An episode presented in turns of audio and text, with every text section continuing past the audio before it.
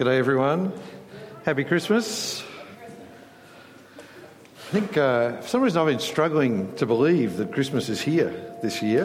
Uh, there's something going with the microphone too, but I'll just keep talking. We all right, Rick? For some reason I've been struggling to believe Christmas is here this year. Uh, I think it was only this morning when we sang Hark the Herald Angels Sing that I suddenly thought, yeah, Christmas is here. There's something about that carol. But uh, last year in my Christmas sermon here, uh, I shared how I am a child of the Star Wars generation.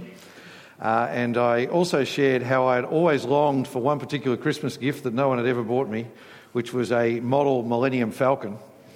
Uh, and amazingly, having shared that in my sermon, by the end of January, two people had given me model Millennium Falcons. Uh, isn't that wonderful? See, uh, people are nice. There you go. But uh, on that basis, this year I thought I'd mention how from childhood I've always longed for two first class tickets to New York. But uh, let's see what happens. Anyway, uh, that was a joke, by the way. Uh, economy class will be fine if you're. But in fact, economy class is much more fitting for the Christmas story that we just read, and you've got it uh, printed from Matthew's Gospel in your outline there. Uh, because the point of what happened at Christmas is that the Son of God gave up everything for us. Uh, the one who is God, the one who deserves to be worshipped, he gave that up to come in all humility and in all service to serve us. Uh, and that is the point of Christmas. And so tonight, we're just briefly going to go and look once again at that familiar but really striking real story of Christmas. Uh, and tonight we're looking at the story in Matthew's Gospel. It's printed on your outline. Matthew tells us the story from Joseph's side of the story. So we also read Luke's Gospel earlier on, and that tells us from Mary's side. Uh, Luke is the more famous one. Mary gets a lot more press than Joseph. Uh, but this is Joseph's story, Jesus' father. Uh, I think generally dads are, quite rightly, it must be said, but dads are the forgotten people at the birth of a child. Uh, I say quite right, rightly because, frankly, it's mothers who do all the work. But uh, I remember I went to visit a young couple once, uh, and uh, as we went in, they just had their first child, and the, uh, the dad said to me, Man, I never want to go through that again. Uh, and I took him outside and I said, If you value your marriage and you value your life, never, ever say that in front of your wife. But back to Joseph, because as I say, for many ways, he is the forgotten man in the story of Jesus. Uh, in fact, just to show the difference, I had the opportunity to go to Nazareth earlier this year, as many of you know, uh, and you, you walk in. Nazareth is now a very big town and that sort of thing, and there is, in the middle of town, there is this massive church built of, you know, stone and concrete with just Marys all over it. And you of, it's all about Mary, and then you go around the back, and there's this tiny little church fittingly fitted out all with lovely wood because Joseph was a carpenter, and that's Joseph's church. And that's, that's sort of about right in terms of the way we think about the Christmas story. Moses gets it all. And I think that's partially because he was probably much older than Mary. Uh, he had, it seems, died by the time Jesus started his ministry, whereas Mary was still there, a part of the Gospels, a part of the story. But anyway, Matthew tells us his story, and it starts with a scandal. I mean, really, Joseph got the worst Christmas present ever uh, when it became obvious the young woman he was engaged to be married to was pregnant. Uh, sometimes people read the Christmas story sort of like Joseph didn't bat an eyelid, and of course he was going to do all this, but this is real life, this is, this is history, not a story. Uh, it was a huge scandal. You can imagine what everyone would have said. Uh, everyone thought Joseph was the father. There were the sideways glances, there would have been the gossip, just like today. But what a shock to Joseph because he was the only one who knew, I'm not the father. Uh, and being pledged to be married was a much bigger thing then than it is now. Uh, it was a contract, it couldn't be broken easily. Basically, you had all the costs of marriage with none of the benefits. That was basically what it was. It took a divorce to end it. But here, with Mary's pregnancy, it gave him legitimate grounds to break it off. He had every right to say, We're, we're going to end it now. Now, he could have done that in a really public and sort of self righteous way. Uh, but Joseph, it says, was a righteous and godly man. That's not saying he was perfect. It's saying he was a man who sought to live God's way, who sought to love God, sought to love other people. So he didn't want Mary's name dragged through the mud, uh, even if she'd wronged him. So he decides to divorce her quietly. And it seems like having made that decision, he sort of thinks, now my conscience is clear. And he goes to bed, he goes to sleep. But then the weirdness starts in the story. Because that night, an angel, a messenger from God, appears to him in a dream. We used to regularly have angels visit us at night, but they were more three year old angels. Uh, this was a different sort of angel. This is what the angel said. Look at your outline at verse 20. It says, Joseph, son of David, don't be afraid to take Mary as your wife, because what has been conceived in her is by the Holy Spirit. She'll give birth to a son, and you are to name him Jesus, because he will save his people from their sins. So the angel says, Joseph, your, your wife Mary, she has not been unfaithful. Instead, something amazing has happened to her, a miraculous thing. God has put this child inside her. Now, that's amazing enough. It's a miracle in and of itself. But the really amazing thing is what the angel then says about the child, about the child that's to be born. And with that in mind, I want to briefly pick out three things tonight that we learn about the baby Jesus in this little section of the story. And the first is there where the angel calls Joseph son of David. Do you see that there?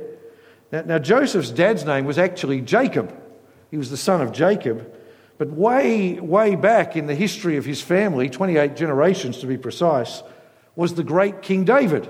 We read about him before in 2 Samuel chapter 7, and David was the greatest man in Israel's history. He was the great king. The Bible says he was a man after God's own heart. It doesn't say that about very many people. And God had promised David, one day, David, you will die, but one day I will raise someone up, a descendant of yours, and they will be the greater king, even greater than you've been. And this king will not just be the king of Israel, they will be the savior of the world. And his kingdom will never end. And that was in our reading before from 2 Samuel 7. So when the angel says to Joseph, Remember, you are descended from David.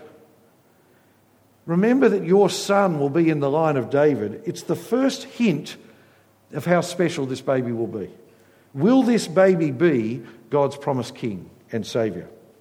But then the hint becomes even clearer when the angel says to Joseph, look at verse 21, he says, You are to name him Jesus because he will save his people from their sins. When we hear the name of Jesus, we think of one person in history, don't we?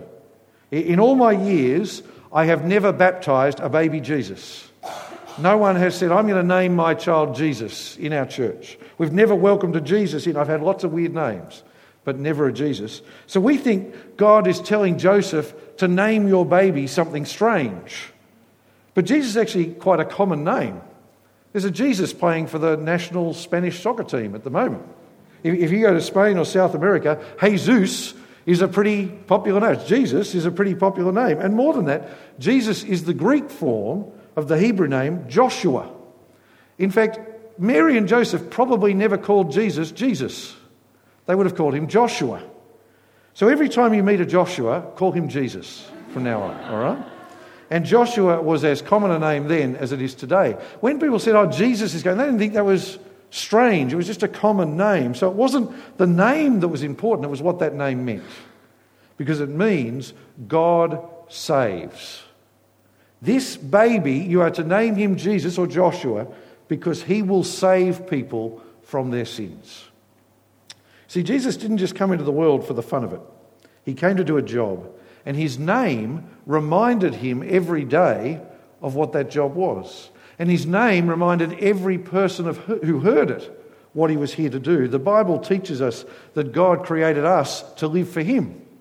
The, the, the, Bible teaches us that we were designed to live God's way, designed to live to worship Him. And Jesus said, Do you want to know God's law? He said, Well, this is what it is love the Lord your God with all your heart and all your soul and all your strength and all your mind, and love your neighbour as yourself. That's what you do to please God. That's God's call on you. But sadly, we don't. Every one of us. Sadly, we've all turned our backs on God and said we, we want to run things our way, not your way. And we've ignored God and we've set ourselves up in his place. We think we can decide what is right and wrong. We think we can decide what we will or won't do instead of listening to the God who made us. And the Bible tells us God can't and won't allow that to go on forever. The Bible says every person faces God's judgment for our rejection of him. But then came Jesus. God saves. God's gift to us, Jesus, is the rescue plan for all of humanity.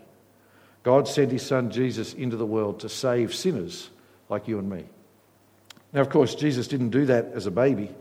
The, the, Christmas story is only the beginning, and I'd love you to read on in Matthew's Gospel and read the rest of the story.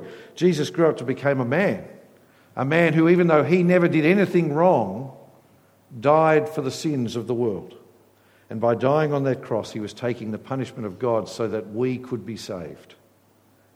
When Jesus, talking as an adult, when he described why he had come, this is what he said. I've put it on your outline if you look at it. It's from Mark chapter 10, verse 45. Jesus called himself the Son of Man, by the way. He said, For even the Son of Man did not come to be served, but to serve and to give his life a ransom for many. Why did Jesus come? To give his life. A ransom is the price you pay to save someone else, to free them well, Jesus paid the price of his life to save us. So at Christmas, when we hear the name Jesus, remember that. He is Jesus because he is God's gift of salvation. We finally uh, got around to sending out some Christmas cards to friends overseas and around the place on Friday, so they might get those by April. But uh, when you're away from loved ones at, at, Christmas time, it's wonderful when you get a card, isn't it? You actually, I, I love getting. I love getting anything in the mailbox these days, frankly, other than bills. But I love getting a card it's a reminder that people remember you and, and that they love you. But the special Christmases are when you don't just get a card, it's when you get people in person, isn't it? That's why we love coming together at Christmas time. It's why families come together at Christmas time despite all the struggles that creates, is because there is something wonderful about having people with you in the flesh. That's better than any gift in the mail. Well, the wonder of Christmas is that God did not just send a gift to us from heaven, like a card in the mail. The wonder is that God came and delivered it himself. After the angel had told Joseph to name the boy Jesus, we're told, look at verse 23, that this child would come to be known by another name he will be called Emmanuel. And Emmanuel means God with us.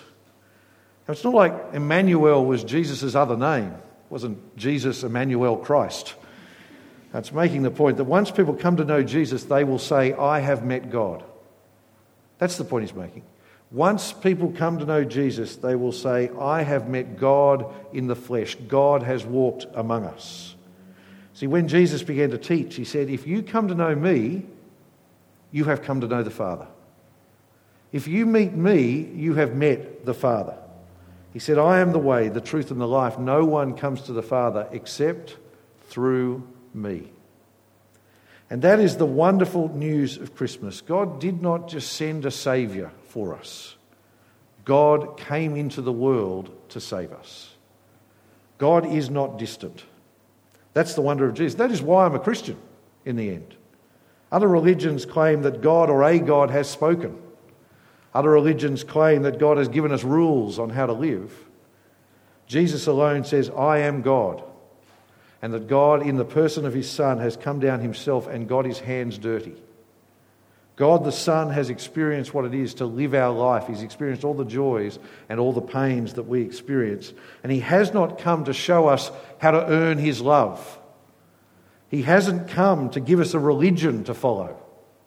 He has come to save us. And the only right response to that, the only right response to Jesus at all, I think, is to believe in Him and to worship Him. Isn't that right? The only right response to Jesus is to believe in him and to worship him. I love what we sing in that great Christmas carol, and I think we're going to sing it next when we sing, Oh, come, let us adore him, Christ the Lord. That is the right response to Jesus. So I pray you have a wonderful Christmas. I pray you have a wonderful Christmas day on Tuesday.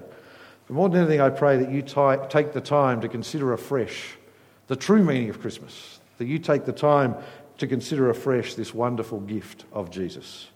And I pray that you might believe in him and worship him. Amen.